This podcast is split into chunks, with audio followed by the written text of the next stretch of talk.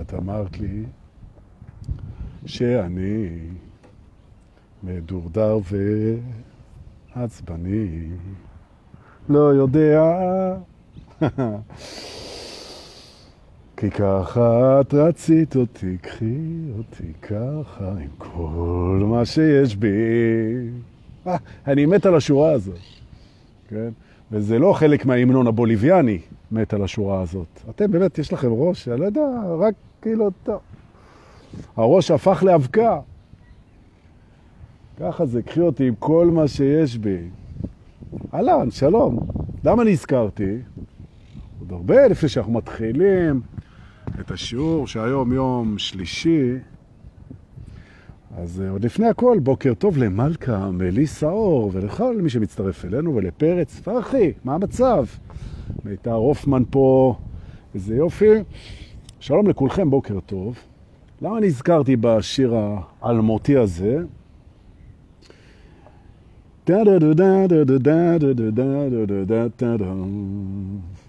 זה יופי זה, ממש, יצירת מופת. בגלל השורה הזאת. קחי אותי עם כל מה שיש באתמול, היה לי מפגש עם איזה מישהו, שאני מכיר אותו הרבה זמן כבר, ממסיבות וזה, ואתמול הוא סוף סוף בא למפגש אחד עליך. הוא בא, התיישב. בן אדם מאוד חכם, וגם אה, מזכיר לי את עצמי בהרבה דברים, אוהב ריקודים ואוהב אנשים, וכאילו תקשורתי מאוד. ודיברנו, הוא סיפר לי שכשהוא מחפש עבודה, אז יש לו secret agenda. הוא עובד בתחום הכספים, ניהול כספים. והסיקרט אג'נדה שלו זה כשהוא נמצא במקום עבודה, אז במפגשים עם האנשים בתוך מקום העבודה, הוא מביא את המורה הרוחני שנמצא בתוכו. שאגב, הרבה מאיתנו עושים את זה, כן? בכל אחד יש מורה רוחני, והוא מביא אותו לידי ביטוי, וזה מקסה, וזה מהמם, וזה מדהים, וזה נכון לעשות את זה גם. אז הוא אומר, תראה, העבודה בעצם היא בכספים ובניהול, אבל אני לא אהיה רגוע ואני לא ארגיש בקורסה שלי אם אני לא אביא את עצמי, ומה שיש בי זה לא רק ניהול כספים, יש בי גם מורה רוחני, גם תלמיד רוחני, כן? הוא מקשיב נהדר, הוא, יש לו יכולת ריפוי, יש לו אנרגיה מיוחדת. אז שאלתי אותו, והוא לא, לא מצליח, בזמן האחרון לא מצליח כל כך למצוא עבודה. אז שאלתי אותו אם הוא ברעיונות עבודה וברזומה, אם הוא מביא את זה. אם הוא אומר, תקשיב, ברעיון או בר... ברזומה, כשהוא מחפש את העבודה, שהוא גם מנהל כספים והוא גם מביא ערכים של, של הקשבה, של הכלה, של חיבור אנושי, של העצמה אנרגטית. אז הוא נתן לי מין מבט כזה של, בוא, במטריקס, שזה העולם של החברות ושל. לא כל כך uh, התייחסו בעין יפה לזה שהיחיד בלבל את המוח על רעיונות רוחניים בזמן רעיון עבודה ורזומה, והוא, לתפיסתי, ממש ממש טועה. ולפני שנתחיל את השיעור היום, אני רוצה להסביר גם למה. א', העולם משתנה, והחומר והרוח, הם מתחילים להתאזן, וההפרדה הזאת בין תכלס, חומר, כסף, הישגים, אגו, לבין רכות, הקשבה, זרימה, הרמוניה, נתינה, וזה, זה דבר שמתחיל להסתנכרן עכשיו, גם בזכות הקורונה. וכשיש בן אדם שיש לו את היכולות האלה והאלה, אז זה מי שהוא, הוא לא רק חלק, נכון? תחשבו, נתתי לו גם את הדוגמה הזאת אתמול. תחשבו שאתה הולך לדייט, ויש לך מראה גברי מסוכס. אוקיי. אבל מה לעשות? שאתה אוהב שירה. אתה חובב שירה, אתה אוהב לכתוב שירה, אתה אוהב לקרוא שירה, אתה שירה מרגשת אותך, מה שנתפס אצל הרבה מאוד אנשים בתדמית כדבר אה, רך, בוא נלך עוד קצת, אולי קצת אינטליגנציה נשית, אולי טיפה סיסי, אני הולך עמוק, אולי קוקסינלי, אולי לא מספיק גברי. מה, לגבר קשוח וסקסי, עם שירה. אז אני יודע שיש נשים וגם גברים שיגידו עכשיו, מה פתאום? דווקא גבר רגיש, זה לא סותר את הקשיחות שלו, זה עוד יותר טוב, ואני מסכים. אבל אם הוא הולך לדייט, ומה שהוא אוהב זה שירה, והוא מסתיר את זה, כי הוא מפחד שהוא לא ייתפס בגבריותו, שהוא לא, שלא ייתנו לו את הקרדיט לגבריות שלו, אז בעצם הוא מסתיר משהו. שלא רק שהוא חלק מהקסם שלו, הוא חלק ממישהו. וההסתרה הזאת, ההסתרה הזאת, יש איתה בעיה רצינית, כי כשאתה יושב בדייט או במפגש או בריאיון או כותב רזומה, אנשים מרגישים באנרגיה שאתה מסתיר משהו. ובתפיסה שלנו, כשאנשים מרגישים שאתה מסתיר משהו, זה נתפס כדבר שלילי. למה אתה מסתיר את זה? זה בטח לא טוב, נכון? אם היא הייתה יודעת שמשהו מסתיר זה שהוא אוהב לכתוב שירה, או עם הבן אדם שמראיין אותו לעבודה, אני יודע שמשהו מסתיר זה יכולת הכלה והקשבה ונתינה, ויכולת לאהוב ולעטוף ולשדר אנרגיות, אז למה להסתיר את זה? הוא אומר לו, למה אתה מסתיר את זה? זה מדהים, זה ורצ'ו, זה ערך. וזה בדיוק הנקודה. אנחנו שופטים חלקים מאיתנו כראויים להחבאה, להסתרה, מול התדמית, כשלמעשה זה דברים מדהימים, וזה מי שאנחנו. אז בואו, דבר ראשון, לפני שאנחנו מתחילים היום, כשאתה בא, תביא את כולך. ככה גם מי שמקבל אותך, זוגיות, קריירה, הוא יקבל אותה, אותך באמת כמו שאתה, ויהיה לך גם טוב להיות שם. אחרת נוצרים עיוותים.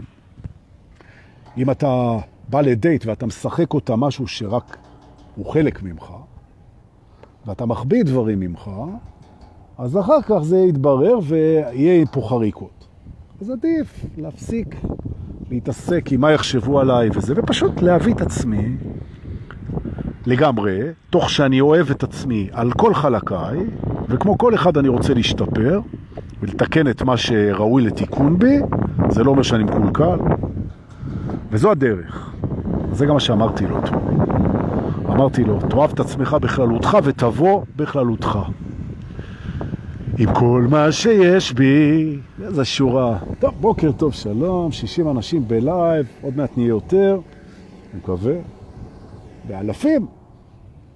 אחר כך, כי אתם משתפים. וכמובן התיישבתי פה, וזה אומר שאני בדרך הנכונה. פינה שכוחת אל בפארק הירקון. ומיד שפתחתי את השידור, התייצב פה רכב שירות קטן של הפארק, והם דופקים ומשפשפים והם עושים רעש. נכון. אז זה נותן לי הזדמנות לנשום. כי הפרעה היא תזכורת לנשימה, זוכרים? כל הפרעה. אני רוצה לחזור על זה עוד פעם. הצופים בשידורים האלה, שאגב הולכים ומתרבים לשמחתי, מקבל המון טלפונים, זה צובר גלים, בזכות השיתופים שלכם. אז אנשים אומרים לי, תשמע, זה מדהים, ואני צופה בזה, וזה יופי, ואני מוצא בזה דברים, ואיזה כיף, שמח אותי.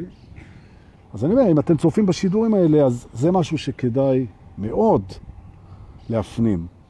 אם משהו מפריע לך, זה תסגורת לנשימה, תנשום. ואז השתמשת בהפרעה לטובתך, וזה מצוין. ובכלל, הפרעות ולא משנה כרגע איך אתה מתייחס להפרעות, תן להם תזכורת, תן להם את התואר תזכורת לנשימה, בלי קשר, זה עדיין מפריע לך, אבל התזכורת לנשימה עושה בשבילך עבודה. היא תצליח להגיע למצב שבו הדברים במרכאות הלא רצויים בחיים שלך, שלך, מזכירים לך לעשות משהו כן רצוי, כמו להגיד תודה, כמו לנשום, כמו להתמתח, כמו להודות, דברים כאלה שמחזקים אותך. אז ההפרעות בחייך עובדות בשבילך, בלי קשר לזה שמפריעות לך. זה הרעיון. ועכשיו, גבירותיי ורבותיי, אנחנו... הופה, איפה הספוג של הרוח? הוא שואל, הנה הספוג של הרוח, ואנחנו נסדר את זה. חכו שנייה. טוב שאתה אומר לי, יש המון רוח היום, אז אנחנו ננסה. מקווה שזה יהיה בסדר. הנה הספוג של הרוח, והוא כמעט מגן כמו שצריך. משהו כזה. אני גם אשים את היד ויהיה לכם שקט. סבבה? סבבה? יאללה, על הכיפק. גם הילד שלי נתקע על זה, מאיזה, יש איזה קליפ בפייסבוק או לא, באינטרנט, משהו. יאללה סבבה, וואלה, יאללה סבבה, יאללה בסדר. יאללה סבבה, אי אפשר לדבר איתו כבר. אתה אומר לו יאללה סבבה, יאללה בסדר, יאללה סבבה. אתה מקנא באמהות, זה מין שיר כזה. מגניב לאללה, עם קליפ מדהים. מטורף, האמת, נהניתי ממש. בואו נעלה על הכרכרה, לאלה שלא יודעים מה זה הכרכרה, תסתכלו בשידורים הקודמים. בואו נעלה על הכרכרה ונפליג לנו למסע של יום שלישי בבוקר, העשרה בנובמבר 2020. מה המצב? נלך, דבר ראשון, אני רוצה שנלך היום דווקא לבית, חתיכת בית, כן? אנחנו הולכים לבית הרצון. ברצון אנחנו הולכים. ובזמן שאנחנו רוכבים או מורכבים על ידי הכרכרה והסוסים החמודים שלנו, אני רוצה להזכיר לכם שכששואלים אתכם שאלה ואתם רוצים ללכת על זה, אתה רוצה לבוא איתי לסיני, אתה רוצה לבוא איתי לאלה, אתה רוצה לבוא לסרט, אתה רוצה לראות טלוויזיה, אתה רוצה לנשום, אתה רוצה לבוא לרוץ על הים, אתה רוצה, אתה רוצה, ואתה רוצה, זה עוד לפני שהגענו לבית. אחת מהתשובות זה ברצון. זאת אומרת, הרצון שלי מתחבר לבקשה שלך, כמובן שאפשר להגיד בשמחה, באהבה, בנכונות, בטעם טוב, אוקיי? בסדר, פחות טוב, כן? בסדר, גם טוב, בסדר.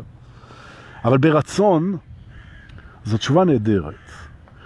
כי זה אומר שאתה שמת את הרצון שלך על הפעולה, והיא נעשית ברצון. ועכשיו אנחנו הולכים לבית הרצון כדי להבין לעזאזל מה זה רצון. מהו לעזאזל רצון ומאיפה הוא בא ואוקיי. אז ברצון, בואו, תבואו איתי. והנה אנחנו הגענו לבית הרצון ואנחנו נכנסים ברצון פנימה, מתיישבים על הספסלים, מתמתחים, עד שיש קנקים כאלה בעמוד השדרה, לא מומלץ, אבל כיף, אולי כן מומלץ. ואנחנו פוגשים תובנות, והתובנה הראשונה שאנחנו נפגוש היום בבית הרצון, זה שיש רצונות שמגיעים ממקומות שונים בתוך המערכת שלנו, וכדאי להכיר את המקומות האלה, okay? אוקיי? כדי שאנחנו נבין מאיפה מגיע הרצון ואיזה רצון זה. בוא, קודם כל תקטלג את זה. בסדר? אני רק אזכיר במאמר מוסגר שהאגו של כולנו, שהוא עסוק רוב זמנו בהגדרה עצמית, נכון? מרוב שהוא לא קיים, כדרכם של מה שלא קיים, הוא מנסה להגדיר את עצמו כל הזמן. עד שהוא משלים עם אשלייתיותו. אה, הצלחתי. אגו שהשלים עם. אשלי... מילה קשה. אשלייתיותו, עם האשליה שהוא, ועם זמניותו, כי זה שהוא זמני, זה אומר שהוא אשליה, כן? לא אמיתי. אם הוא השלים עם זה, ברצון, אז הוא ער, האגו ער. נכון. ואז הוא מתחיל לחיות, ממש. זאת אומרת, צריך לעודד את האגו שהוא ירצה להגדיר את עצמו כאשליה זמנית.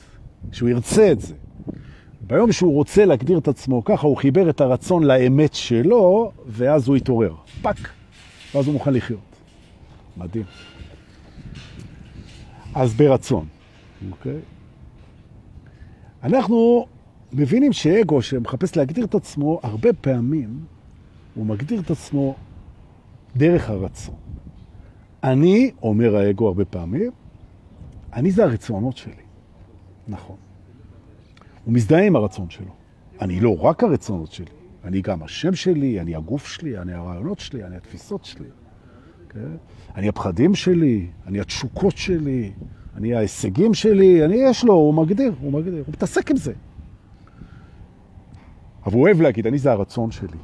חשוב, עד כדי כך חשוב, גבירותיי ורבותיי היקרים, מתעוררים נכבדים, מורים, מדריכים, שמנים וגורואים שאתם, תשימו לב שאנחנו קמים בבוקר, האגו בבוקר הוא אוהב לראיין את הרצון שלו. טוב, מה אנחנו רוצים בוקר טוב. מה אנחנו רוצים בחיים ואיך אנחנו מתכוונים להשיג את זה. הפעולות של היומיום הן מיועדות להשיג את רצונותינו. אנחנו כל היום, כשאנחנו אגו, ואנחנו אגו, מה לעשות? אנחנו מתעסקים עם הדבר הזה. מה אני רוצה ואיך אני משיג את זה. מה אני רוצה ואיך אני משיג את זה. מה אני רוצה בחיים ואיך אני משיג את זה היום. והצד השני, שהוא גם אוהב להתעסק איתו, מה אני לא רוצה, ואיך אני נמנע מזה. מה לא רצוי לי, ואיך אני מתרחק מזה. כמו למשל, כאב, פחד, תסכול, מוות, כן, בדידות, נדבר על זה. הוא כל היום מתעסק עם הדבר הזה, הרצון, הרצון, הרצון. מאיפה? עכשיו, מאחר אנשים, הם דומים בחלק מהרצונות שלהם, והם שונים מאוד ברצונות האחרים שלהם, אז בואו נעשה בזה סדר קודם כל, אוקיי? כולנו, בלי יוצא מן הכלל, כל האורגניזמים בחיים רוצים שיהיה להם טוב. טוב? נכון. אתם לא הכרתם וגם לא תכירו בן אדם או חיה שלא רוצה שיהיה לה טוב. לפעמים הפרשנות שלה, של מה עושה לה טוב, נראה לך שבעצם היא רוצה שיהיה לה רע. לא אבל זה בגלל שהפרשנות שלך עושה לך טוב. ואם הפרשנות שלך עושה לך רע, אז זה בגלל שאתה עוד לא חקרת את עצמך מספיק, ואולי זה יקרה היום. תכף אנחנו נראה. אבל מה שאני אומר פה, בבית הרצון, שיעור ראשון בבית הרצון, תובנה ראשונה, כולם רוצים שיהיה להם טוב. איך הם יודעים שטוב להם? הם מרגישים. אז זה לא שהם רוצים שיהיה להם טוב, הם רוצים להרגיש טוב. ואנחנו חזרנו על זה כבר הרבה פעמים.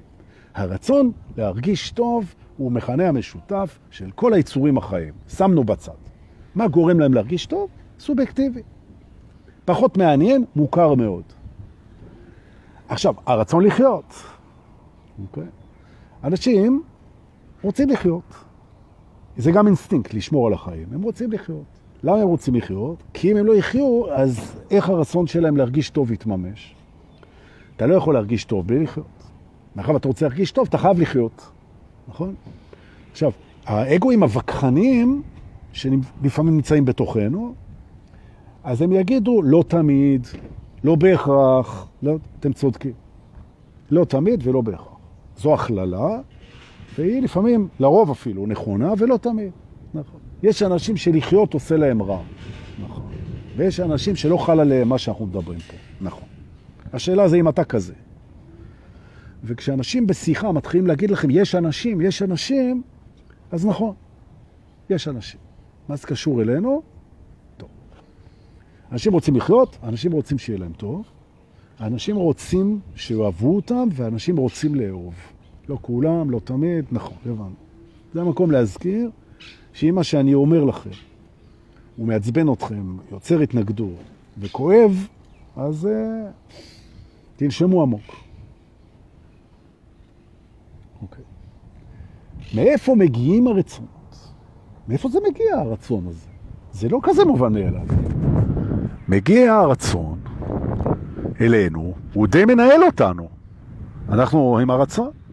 הרצון להביא את עצמי, הרצון ליצור, הרצון לילדים, הרצון לתת ולקבל אהבה, הרצון לטייל, הרצון לראות דברים חדשים, הרצון להתנסות, הרצון להעז, הרצון לסקס, הרצון להתפתחות, הרצון... ו... אוקיי. מאיפה זה בא? עכשיו צריך לחלק את הרצונות לכמה חלקים כדי שנבין אותם. ואנחנו לא נכסה את הכל. זה תחום גדול, אנחנו לא נכסה את הכל. יש לנו הרבה מאוד רצונות שהם בכלל לא רצונות. הם מתפלחים פנימה. וואי, איזה רוח, אני מקווה שאתם שומעים טוב. הספוגית מאותגרת היום, ירומה של הספוגית. תכתבו לי אם אתם שומעים בסדר.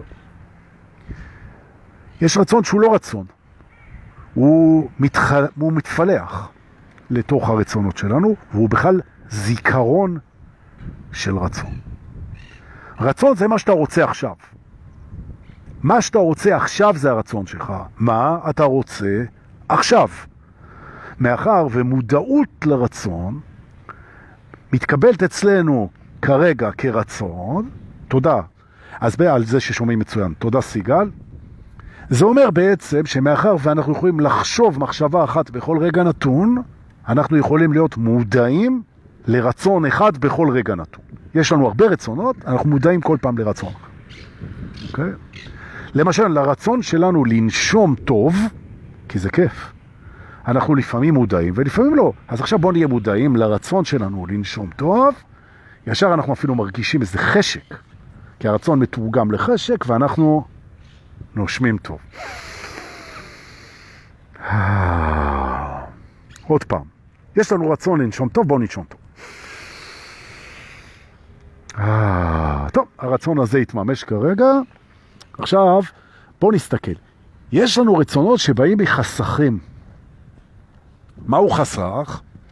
חסך זה רצון שהיה לנו פעם, בעברנו, והוא לא קיבל מענה.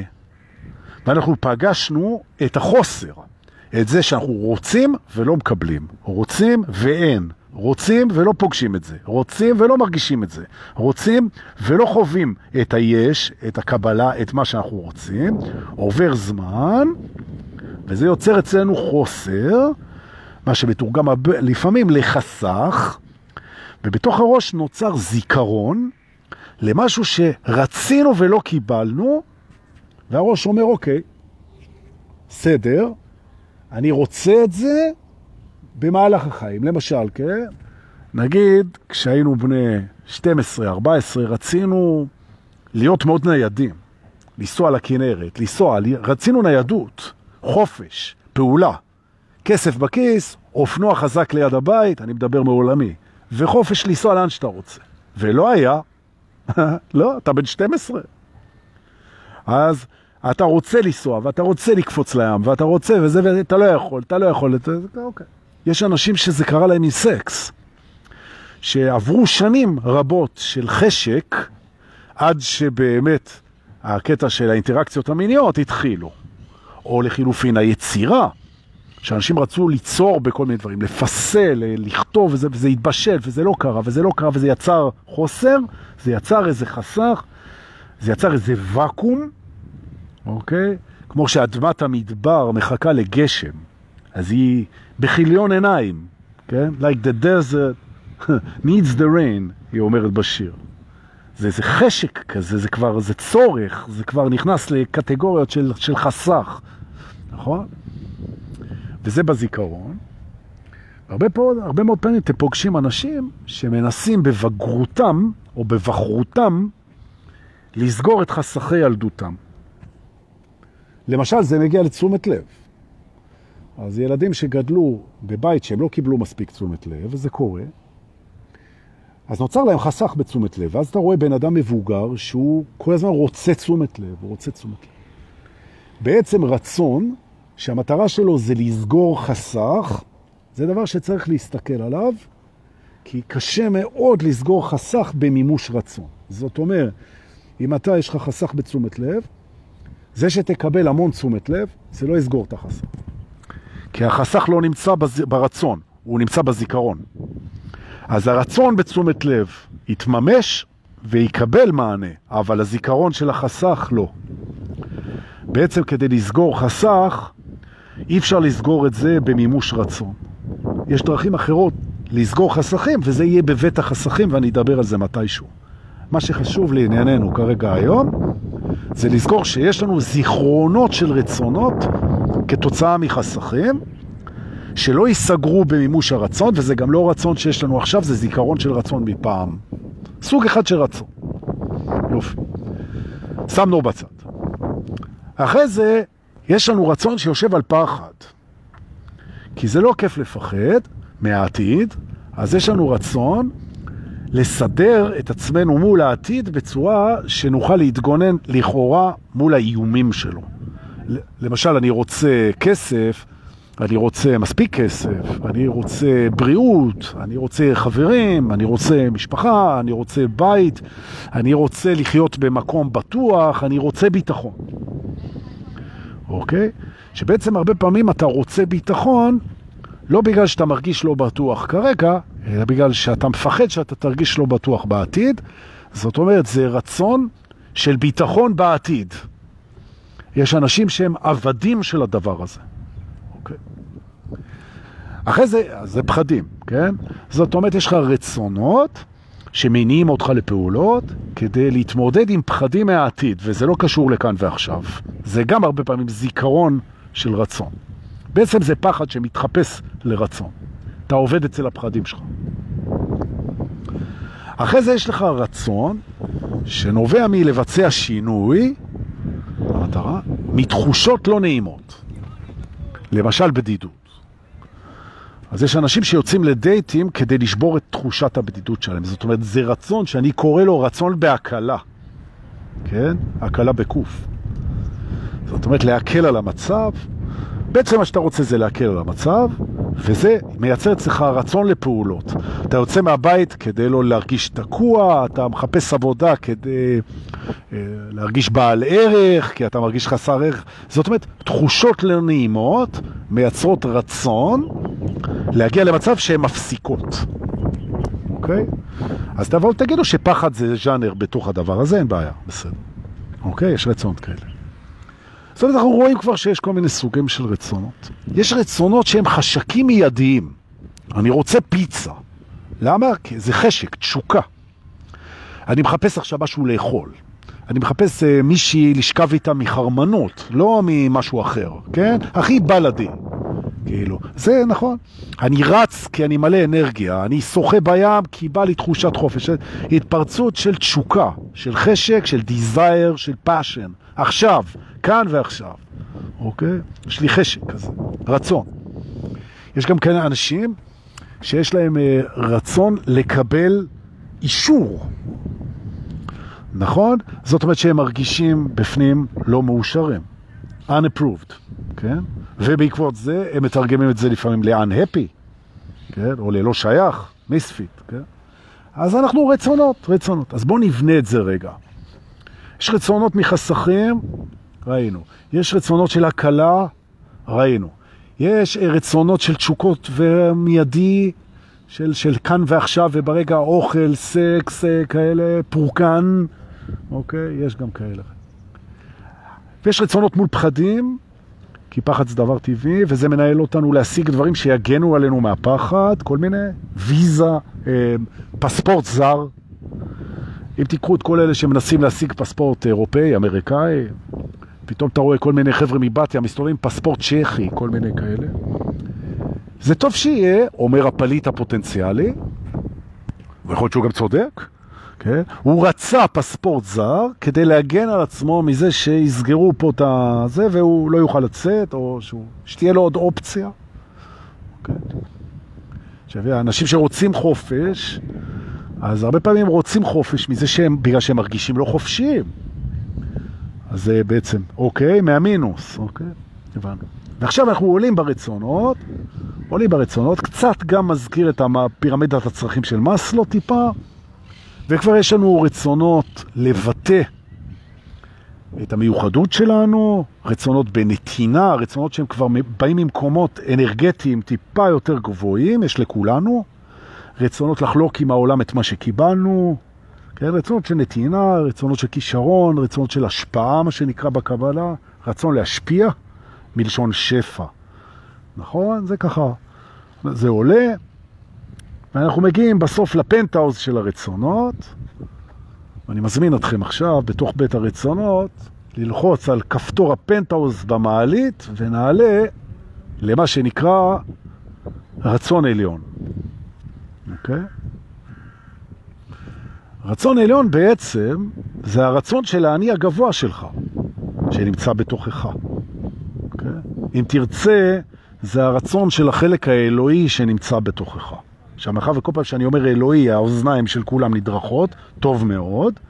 אז כן, אני הולך לדבר עכשיו על תפיסה שמדברת על זה שבתוכנו יש רצון ארצי, שנובע מזיכרון ונובע מתשוקות ונובע מפחדים ונובע מביטוי עצמי.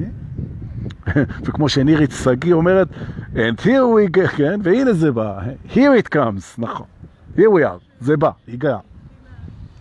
ובעודנו עולים במעלית ההידראולית, אל הפנטאוז של הרצונות, שזה הרצון הגבוה שלנו, הרצון האלוהי שנמצא בכל אחד ואיתנו, אחד ואחד מאיתנו, מהו הרצון האלוהי שנמצא בכל אחד ואחד מאיתנו לתפיסתי. ואני אקדים ואגיד שאני לא באמת יודע.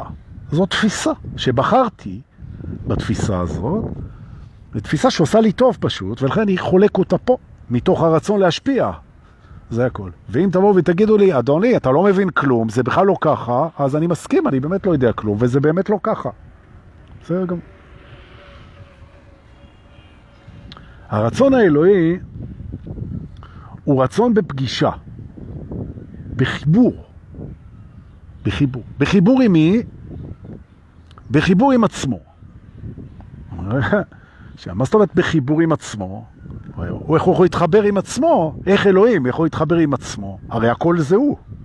איך הוא יכול להתחבר עם עצמו? מעולם הוא לא ניתק מעצמו. זה כמו אתה, איך תפגוש את עצמך אם לא עזבת את עצמך? זו מהות המעמד הזה. המעמד הזה, זו המהות שלו, שבו האלוהות היא צמצמה את עצמה למשהו מצומצם מאוד, יש לומר, שזה אנחנו. זו גרסה רזה וחינמית של האלוהות, שנמצאת בתוך זמן, שזה מנותק מהנצח בעצם, כי יש לזה התחלה וסוף. זה איזה מין אשליה כזאת, זה איזה מין סרט. זה כאילו יש לכם איזשהו אה, אבטר, שאתם מכניסים אותו לאיזה משחק טלוויזיה, והוא אתם. עכשיו תארו, תארו לכם שאתם רוצים לפגוש את עצמכם, אז אתם מייצרים איזה אבטר, יש מלא משחקי טלוויזיה שעושים מלא כסף על הדבר הזה, שנבנית באינטרנט איזושהי מציאות מסוימת באיזה משחק, ואתה יכול להיכנס למשחק הזה ולהיות שם אתה בצמצום. ורגע השיא של המשחק הזה, זה שהדמות המצומצמת הזאת, האבטר הזה, הדמות, היא פוגשת את זה שברא אותה. עכשיו, למעשה, המפגש הזה, זה מהות העניין. זה הסיפור. כי איך אלוהים מצליח לפגוש את עצמו ולדעת מי הוא אם הוא לא, אם הוא לא יתנתק מעצמו? אז איך הוא מתנתק מעצמו? הוא בורא, הוא בורא משהו שהוא לכאורה מנותק ממנו, למרות שאין דבר כזה, כן? זמנית, שאין דבר כזה. הוא בורא אשליה, ובאשליה הזאת הוא נותן למישהו רצון חופשי. הנה הרצון, בבית הרצון. הוא אומר לאבטר הזה, אתה יש לך כל מיני רצונות, יהיו לך רצונות מה שאתה רוצה. אני לא מפריע לך. תרצה מה שתרצה. אני לא מתעסק עם זה. נכון. אני לא מחליט על הרצונות שלך. למה? כי אני רוצה, אומר הבורא, שאתה תרצה לפגוש אותי. עכשיו, אם אני אקבע את זה, שאתה תרצה לפגוש אותי, אז זה לא רצון שלך. זאת אומרת, זה שפוגש אותי, שזה אתה, אם אני קובע את זה, הוא לא פוגש אותי ברצון, הוא פוגש אותי בתוכנה. אני קבעתי את זה. ולכן, אני משאיר לך נברא יקר, לכם נבראים יקרים, לדור פולס נברא יקר, את היכולת לרצות להיפגש עם מי שברא אותו או לא. נכון. אני אעזור לכם בחיים להגיע לפגישה הזאת אם תרצו, הוא אומר. הוא אומר. נכון. למעשה, אתם תפגשו אותי בכל דבר, אבל אתם לא תדעו שזה אני. נכון. אבל לאט לאט בחיים, תוך כדי שאתם רוצים לפגוש את עצמכם, אתם תבינו שאם אתם רוצים לפגוש את עצמכם, באמת, אז אתם פוגשים אותי. וזה כל הסרצ', זה כל החיפוש הזה בבית הרצון. וביום שתרצו לדעת מי אתם באמת, והאגו כל היום, מי אני, מי אני, מי אני כזה, אני כזה, אני כזה, אני הרצונות שלי, אני הפחדים שלי, בסוף אתה מבין שזה לא זה. כי מי שאתה באמת, זה לא האגו שלך. ובזכות האגו אתה יכול כבר לרצות את המפגש הזה, והוא גר בפנטאוז. אז אם אתם רוצים, בואו נעלה לפנטאוז ונעשה את הפגישה הזאת. עכשיו, זה מפגש מאוד מרגש, כי בעצם זה מתחיל בזה שאנחנו מבינים שזה מפגש בפנים ולא בחוץ. זאת אומרת, הוא בכלל לא קשור, המפגש עם הבורא, או עם האמת, או עם היקום, או עם האינסוף, או עם האהבה, זה לא מפגש בחוץ, זה לא מפגש משוקף. למרות שכל החיים שיקפו אותו, את המפגש הזה. אבל זה רק בדיעבד אתה רואה. הרצון העליון שלך הוא קודם כל שאתה תרצה לפגוש אותו. נכון. אז בוא נגיד את זה עוד פעם. בראש פירמידת הרצונות שלנו ניצב הרצון האלוהי, ומה שהוא רוצה, דבר ראשון, זה שאנחנו נרצה לפגוש אותו. רוצים? בטח רוצים. בטח רוצים. מה הוא רוצה חוץ מזה שנפגוש אותו? אוקיי? הוא נרצה שאנחנו נפגוש אותו ממקום שבו אנחנו הוא, כי הוא לא רצה לפגוש אותנו, הוא רצה לפגוש את עצמו. למה? כי אנחנו חבורה של אגואים חמודים שמסתובבים פה, זה בסך הכל ערימה של מחשבות, תפיסות זמניות. זה לא מעניין לפגוש את זה. זה מעניין אותנו לפגוש אחד את השני בתוך העולם הזה. אבל אותו זה לא מעניין. את זה הוא ברא, זה לא מעניין. מעניין אותו לפגוש את עצמו. זאת אומרת, מעניין אותו לפגוש את האלוהי שבנו. ומה האלוהי שבנו? האהבה ללא תנאי. ולכן, כשאנחנו עושים ילדים, זה בעצם הורות היא הדבר הכי קרוב לאלוהות שיש בממד הזה. ממש ככה. כי אנשים אוהבים את הילדים שלהם ללא תנאי, ולא כולם אגב, ולא חשוב שהילדים לא מרגישים את זה. הילדים חושבים שההורים אוהבים אותם עם הרבה תנאים, והחוויה שלהם זה לא של אהבה אלוהית, זה של אהבה מאוד ארצית. אבל האמת, שמי שיש לו ילדים, הוא יודע שהוא אוהב אותם גם אהבה ארצית, עם תנאים, עם כללים, עם איסורים, עם חוקים, עם בחירות, עם התניות, וגם אהבה ללא תנאי. זה אומר שהילד שלך, זה לא משנה מה הוא עושה, וזה לא משנה לאן הוא הולך, וזה לא משנה מה הוא בוחר, וזה לא משנה איך הוא חי. אתה אוהב אותו. מה זה אוהב אותו? הוא רוצה שיהיה לו טוב ומקבל אותו כמו שהוא. ופה אנחנו פוגשים את האלוהות. אלוהי, אלוהות זה יכולת לאהוב ללא תנאי. ולאגו זה מאוד קשה להבנה, עד בלתי אפשרי, נכון? כי זה לא עובר דרך הבנה. וזה מסביר לנו למה הפשעים הכי איומים בעולם נעשים באהבה, נכון? ובמלחמה, כן? נכון, זה לא עובר דרך הבנה. ממש האהבה זה... זה משהו שקשה להבין אותו, אוקיי? אבל בואו נסכם את זה, שכשאנחנו פוגשים את הרצון העליון שלנו, אנחנו פוגשים את הרצון שלנו לתת. נכון? לתת. להיטיב, להשפיע, להוסיף לממד הזה. נכון, להשאיר לפנינו, אחרינו ואיתנו פסיעות של אהבה. נכון, וזה מעורבב בחיים שלנו, זה מעורבב בפחד, זה מעורבב ברצונות האחרים, זה מעורבב, זה לא טהור, אבל זה ישנו שם וזה טהור.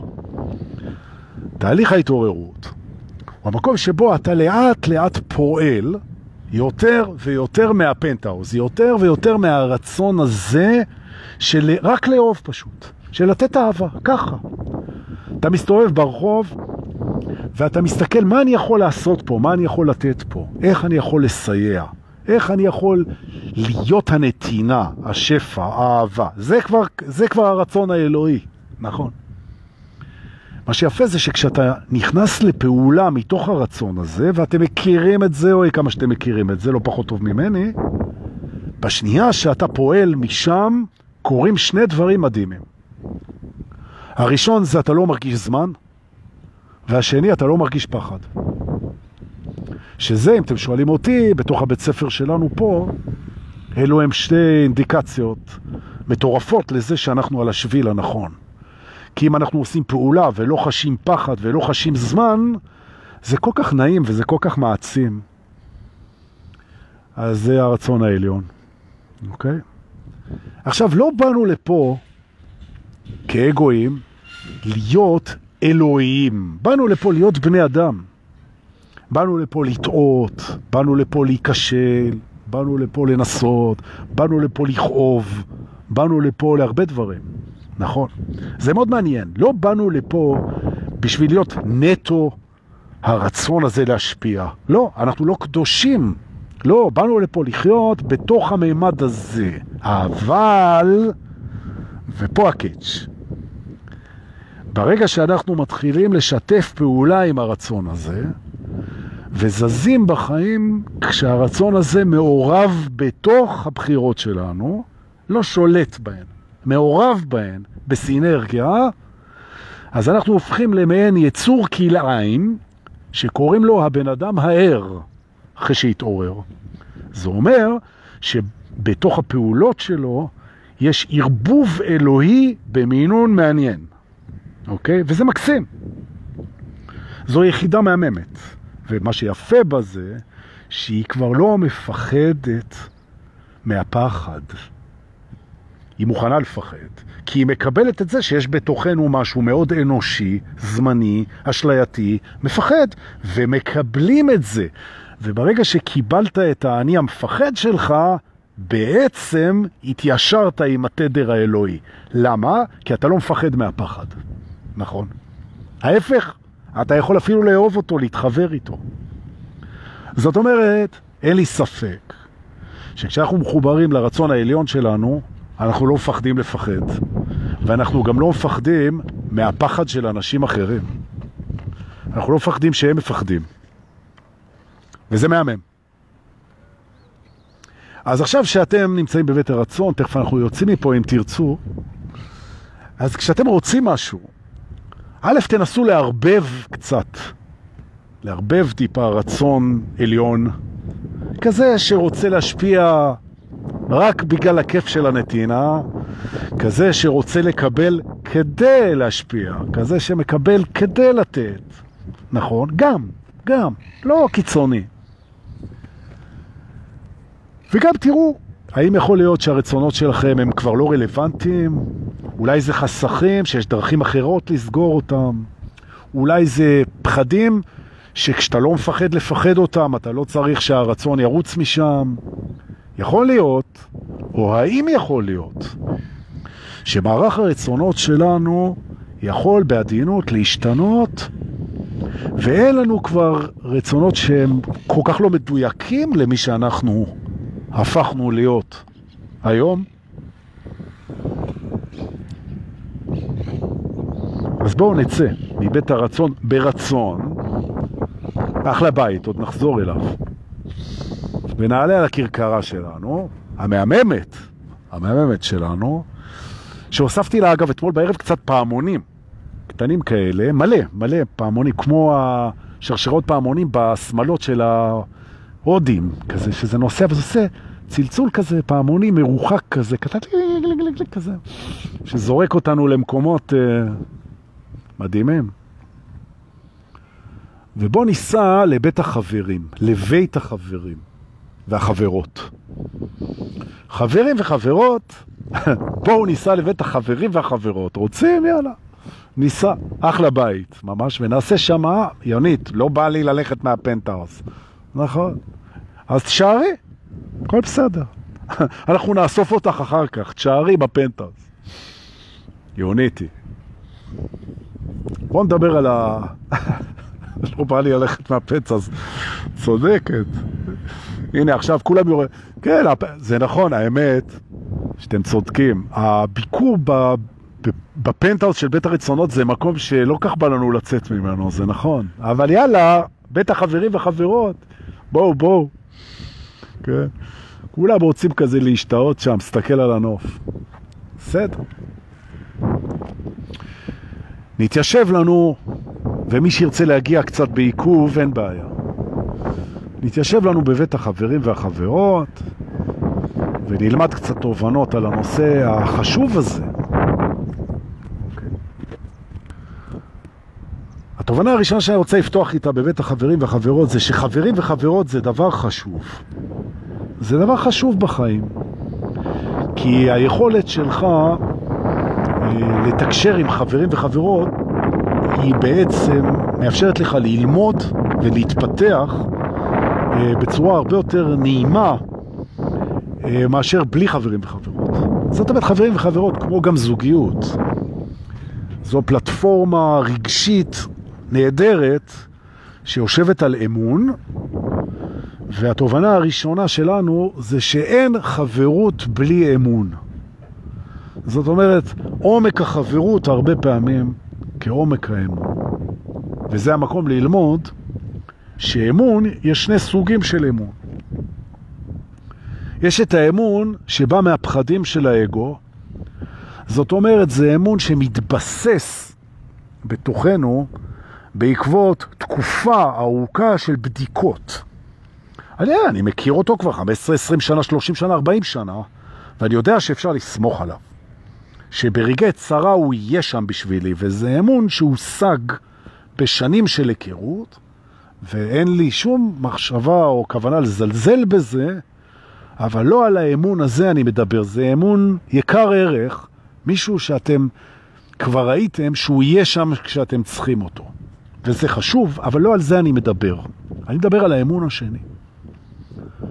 על האמון שאנחנו נותנים בחברים שלנו כי בא לנו לתת להם אמון.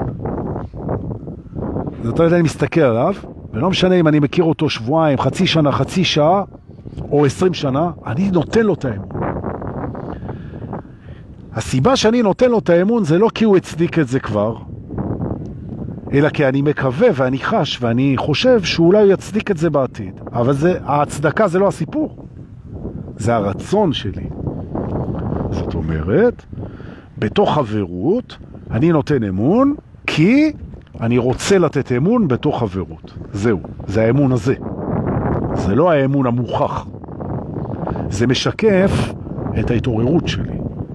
אני נותן אמון כי אני רוצה לתת אמון. נכון? זה הכל. ולמה אני רוצה לתת אמון? כי זה נעים גם לתת וגם לקבל. בלי קשר אגב. זה נעים לתת אמון, נכון? אני לא סופר עודף. אני לא סופר עודף. אני נותן אמון בבעל הפיצוצייה שהוא לא ירמה אותי. אני אומר, פרייר, דור, יכול להיות שהוא מרמה אותך. נכון, אבל אני מעדיף לתת אמון. זה נעים לי. אני אקח את הסיכון. כן, אבל אם זה היה, החיים שלך היו תלויים בזה, אולי לא היית נותן את הסיכון, אולי. אבל על עודף של 20 שקל, אני מוכן לתת אמון. ואם הוא גונב אותי, אז כנראה יש לו איזה צורך. אז בסדר, אז תרמתי לו 20 שקל, אז בסדר. אוקיי? לתת אמון בחברים כי אני רוצה. מה היתרון בזה? אני אגיד לכם. עכשיו אני לוקח את החברים שלנו בחיים, חלק אותם לשתי קבוצות.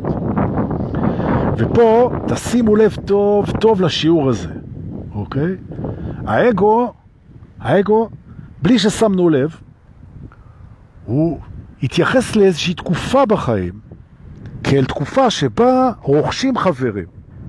בית ספר, בגן, תיכון, אולי בתנועה, כן? באוניברסיטה, זהו, ואחרי זה מתכנסים בבתים, עושים ילדים, אולי קצת קולגות בעבודה, ובעצם תקופת החברות, שזוהי התקופה שבה לפי האגו אנחנו מייצרים לנו חברים בחיים, מדלדלת, מתייבשת, אוקיי? מצטמצמת ונגוזה במקרה החמור.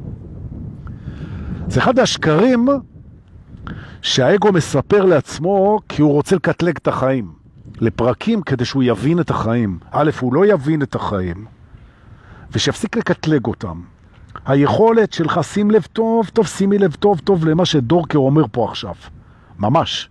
תשימו לב.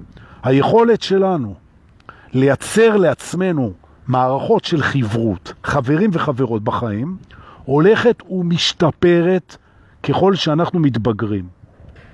זאת אומרת, הסיכוי שאתה תמצא חבר טוב לחיים, בחיים, הולך וגובר ככל שאתה מתבגר, ולא הפוך. זו טעות של האגו. למה? כי אתה יותר ויותר מכיר בסוג האנשים שמסתנכן איתך אנרגטית. וחבר טוב, חבר טוב זה לא רק החבר שהיה איתך בצבא ועדיין אתם בקשר, זה גם חבר טוב. לא, אני לא, אני לא פוסל את החברות הזאת. אני לא מדבר עליה כרגע. זאת אומרת, שימו בצד רגע את קבוצת החברים הוותיקים והנהדרים שלכם. הם נהדרים, ואנחנו אוהבים אותם, והם חשובים מאוד. שמנו בצד. עכשיו אני מדבר על החברים שאתם רוכשים ותרכשו בהמשך הדרך. וכשאני אומר תרכשו, אתם מבינים למה אני מתכוון.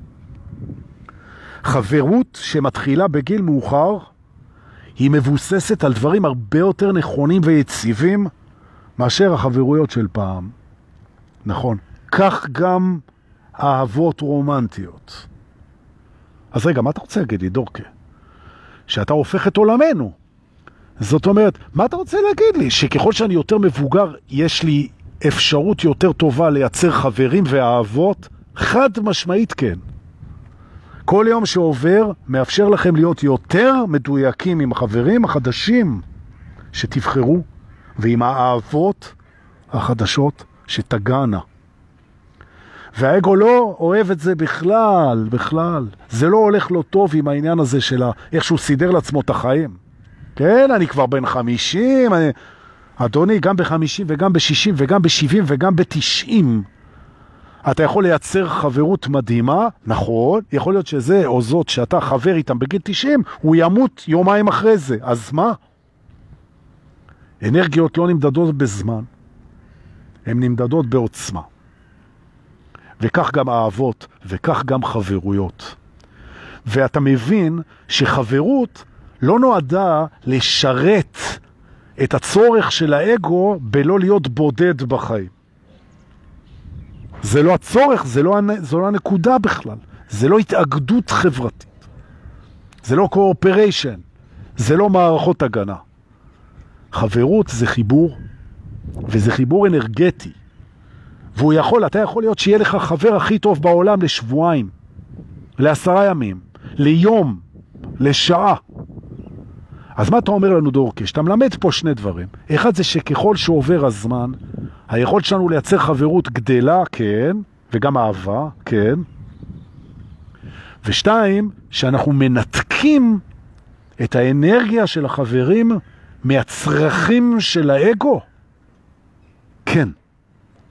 חברות לא משרתת את הצרכים של האגו. היא משרתת את החיבורים האנרגטיים. כי בעצם חברים וחברות ואהבות זה חיבורים עם עצמנו. ואנחנו הרי ידענו את זה.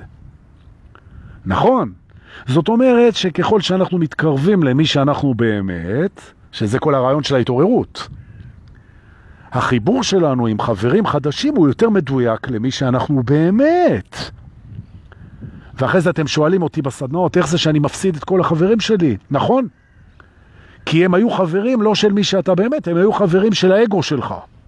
לפעמים זה מחזיק, לפעמים הם באמת היו חברים של מי שאתה באמת, בטוח מחזיק. ולפעמים זה לא מתאים יותר, כי זה שירת דברים שזה כבר, אתה לא עבד שלהם יותר. או במילים אחרות, הנה מגיע לתובנה השלישית, הגיע הזמן לפתוח מחדש ובגדול את היכולת שלנו להתחבר. ואתם תגלו, ואנחנו מגלים את זה בתוך הקבוצה במפגשים כל הזמן. עכשיו, זה פשוט מטורף, החיבורים. בסדנה ביום שבת, שהייתה בגבעת נילי, שתי נשים מהממות, שאני מכיר אותן באופן אישי, איריס וליאת, הם שהם הם שתיהן עברו את ה-40, בואו נגיד את זה ב understatement, הם התיישבו אחת ליד השנייה בסדנה, הן גם דומות, שתיהן יפות כאלה, עם משקפיים. וברגע אחד הן נהיו חברות לכל החיים. בום! כמו אהבה ממבט ראשון. חברות לכל החיים, בנות ברית, אחיות. כזה דבר לא היה להם, לא לה ולא לה, אף פעם. ככה, ביום בהיר אחד. בעשור החמישי או השישי של החיים. טאק. וזה וואו. וזה יקרה גם לכם אם אתם תבטלו, תבטלו את המגבלה שהאגו שם על ה... כן, חברים זה רק מפעם, ועכשיו זה איזשהו משהו. ואם נעשה קפיצה רגע תיאורטית לבית האהבות, שזה גם קשור לבית החברים, אז זה נכון גם לגבי אהבות רומנטיות.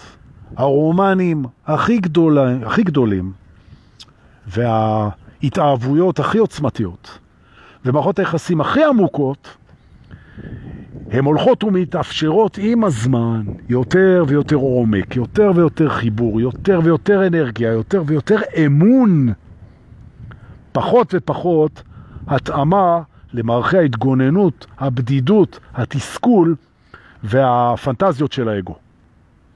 יותר מותאם, יותר מדויק, יותר סינכרוני, יותר אמיתי, יותר חברות, יותר כאן ועכשיו, יותר מדויק ויותר אמיתי. הללויה! נכון, בית החברים. ולכן אפשר לעשות רפורמה, כן, ארגון מחדש של מערך החברים וגם האהבות בחיים שלנו, ולפתוח את הפתח לזה שזה הולך לגלריה חדשה, ברובה, לא תמיד ולא כולה, כן? בטוח שישארו כמה אנשים שבאמת החיבור שלך איתם הוא, הוא מהמקום הכי אמיתי בעולם, והם כמו אחים קוסמיים שליוו אותך כל החיים. וואו, איזה זכות זה אנשים כאלה. וואו, זה כמו משפחה, זה בעצם משפחה. נכון? אבל ייכנסו לחיים שלך אנשים חדשים. ותפתח את השער הזה, ותפתח אותו עכשיו. אז בואו ננשום עמוק. פעמיים.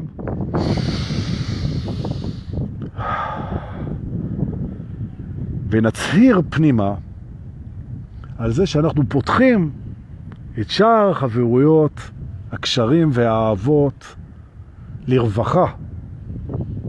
ושאנחנו ניתן אמון כי אנחנו רוצים לתת אמון, ויחי ההתחלות החדשות. הללויה. איזה כיף. נכון. תובנה נוספת, טוב, לא? טוב, כן. כן יהי רצון, ענת אנג'ל, תודה רבה, נכון, איזה יופי. זה... זה מי שהתקשרה אליי היום לפני השידור. אומרת לי, תקשיב, וזה זה כיף של שיחות אני מקבל, זה בזכותכם, תדעו לכם, זה בזכות השיתופים שלכם. אז uh, מישהי בקבוצה שיתפה אליה את זה, היא ראתה, מה היא אומרת לי? היא מתקשרת אליי היום, היא אומרת לי, תראה, וזה, אני אוהבת לחגוג את יום אה, הולדתי בקומזיץ עם חברים. ועכשיו יש לי יום הולדת, ואני רוצה לעשות קומזיץ עם חברים, ואני רוצה שאתה תבוא לדבר. כאילו, בקומזיץ עם החברים. ואני מוכנה לשלם והכל. אמרתי לה, איזה כיף, איזה כיף, איזה כיף. ניקח את הכסף, נתרום אותו לאיזה עמותה, אז זה גם, זה גם יהיה למטרה טובה, ואני אבוא ואני אטיס לכם את התחת. ממש. וזה כיף ליום הולדת. אמרתי לה, תראי, אני אהיה מתנת יום הולדת שלך, איזה, איזה כיף. מדהים, וזה הכל בזכותכם. תודה, תודה שאתם משתפים, אני מגיע לאנשים, זה, זה כיף. זה הייתה הפרעת קשב, כן. עכשיו, שאני אוהב אותה הרבה, את ההפרעת קשב שלי, אני הולך לתת לה שם גם. נכון? אני, יש לכם שם טוב להפרעות קשב? תכתבו לי. איך לקרוא להפרעת הקשב שלי? מה? רציתי לקרוא לה מרתה. אתה אמרת. אבל יאללה, אני מוכן, אתם יודעים. תובנה נוספת בבית החברות, בבית החברים. תראו, לפני שבאנו לפה, חתמנו על הסכם קרמטי. ובמסגרת ההסכם הקרמטי, פתחנו לנו את האפשרות לפגוש פה בממד, אה, אני לא יודע איך להגיד את זה, אבל נגיד קשרים שהיו לנו קודם. אתם מכירים את זה, כי כשאנחנו פוגשים מישהו כזה, שהיה לנו קשר איתו קודם, אתם רוצים לקרוא לזה גלגולים, אתם רוצים לקרוא לזה מימדים מקבילים, תקראו לזה איך שאתם רוצים. כולנו מכירים את זה. אתה פוגש בן אדם ואתה יודע שיש לך איתו משהו שהוא לא מפה. שהוא לא מפה.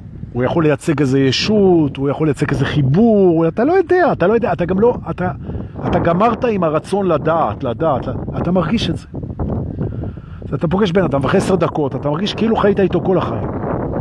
נכון? מה שאנחנו קוראים אהבה קוסמית, חבר קוסמי, חבר מכוכב אחר, חבר מממד מקביל, אוקיי? projection של חלק ישן נושן בך שבא לידי ביטוי. מה זה חשוב? אתה במילא לא תבין את זה. תפתחו את השער, הם מגיעים. תפתחו. יותר ויותר אנשים שהם בעצם, יש לך איתם חיבור לא מפה, וזה מדהים איזה כוח יש לזה. איזה כוח יש לזה. ולהיזהר מאוד, וזה רציתי להגיד, הם יהיו חברים שלכם, הם יהיו אהובים שלכם, הם יהיו מאהבים שלכם, הם יהיו ידידים שלכם, הם יהיו עזיזים שלכם, הם יהיו כל מיני דברים שלכם. אנא הימנעו מלהכניס אותם לתוך קטגוריות ארציות. לקחת מישהו כזה ולהפוך אותו לבן זוג שלך, או לשותף שלך ברמה אה, ארצית, ולהתעלם מזה שהחיבור הוא בכלל לא מפה, ולנסות ולאכוף על האנשים האלה. כללים של האגו, של, היי, פגשתי אותך ואתה מכוכב אחר, והיה... בוא עכשיו אתה תפתור לי את בעיית הבדידות, את בעיית, בוא תעשה איתי ילדים, בוא, בוא תהיה פתרון לתשוקות, רצונות, פחדים של האגו, זו טעות. האנשים האלה שבאו דרך החוזה הקרמטי והם מפגשים מגלגולים קודמים, ישויות מקבילות, מה שאתם רוצים, לא נועדו לפתור את הבעיות שלכם בחיים. ממש לא. והרבה אנשים עושים את הטעות הזאת. והם שואלים את עצמם, למה לעזאזל החיבור המטורף הזה לא הופך להיות משהו שגם האגו שלי יחתום עליו? כי זה לא בשביל זה. זה לא בשביל זה. זה ז'אנר. אני פוגש את זה הרבה, גם אצלי וגם אצל אנשים אחרים. לא לאנוס את החיבור הקוסמי לצורכי האגו. בבקשה. תיזהרו מהטעות הזאת. היא צופנת בתוכה הפסדים מטורפים. עכשיו אני רוצה להגדיר את ההזהרה הזאת. האגו, שהוא חווה בדידות קיומית, לא תמיד, אבל הרבה פעמים, פתאום הוא מרגיש מאוד בנוח ובחיבור סופר אינטנסיבי עם איזה מישהו, או מישהי, או מי שהם. פתאום הוא, הוא נופל על איזה מקום. אז הוא ישר אומר, או, סוף סוף, עכשיו אני יכול לסדר את החיים שלי כמו שאני רוצה. והוא מנחס, מלשון נכס. הוא מנחס לעצמו את הדבר הזה כפתרון לבעיות שלו. נכון.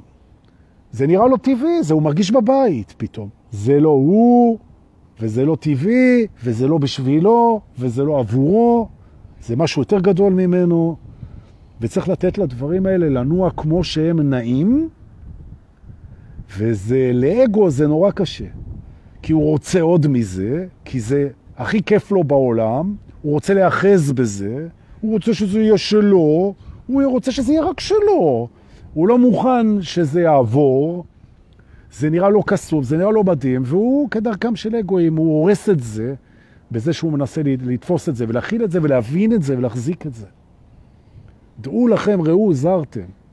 אני אומר לכם, ניסיון לרתום חיבור קוסמי לתוך העדפות של האגו, זה לאבד את הקסם. תזכרו שאמרתי לכם. להכיר בזה וליהנות מזה, ולא לבקש מזה שזה ישרת את הרצונות הארציים שלכם, תקשיבו טוב, ממש, ואז תוכלו ליהנות מזה עוד ועוד ועוד, וזה אפילו יתעצם בחיים שלכם. נאחזתם, נתפסתם, שיעבדתם את זה, למרות שאי אפשר, זה מתפוגג אל מול עיניכם. ומשאיר טעם חמצמץ של אכזבה, במקרה הטוב. ובנימה האופטימית זו, שחרר אתכם להמשך יומכם, היום סך הכל יום שלישי, אז uh, טוב אחד היה לנו פה, פעמיים כי טוב, אז זה בהמשך הדרך. רוצה להגיד תודה על אלה ששלחו אתמול אה, כסף, כנראה משהו היה טוב, בפייבוקס, תודה, מעריך את זה מאוד, תודה רבה, כיף. אני למדתי לקבל, אין בעיה. אה, תודה על היישומים, תודה על החברים, תודה על השיתופים, תודה על האמון, תודה על הזכות. תודה שבאתם, תודה שאתם נמצאים, תודה שתבואו גם מחר, איזה כיף. וכל מה שנשאר לכם זה, אם זה עבד לכם, זה לפתוח את השער של החברים, לטפס לפנטאוז של הרצונות אל הרצון העליון, ולשתף ולשתף, אם זה מרגיש לכם נכון. תודה רבה, נהניתי מאוד. להתראות.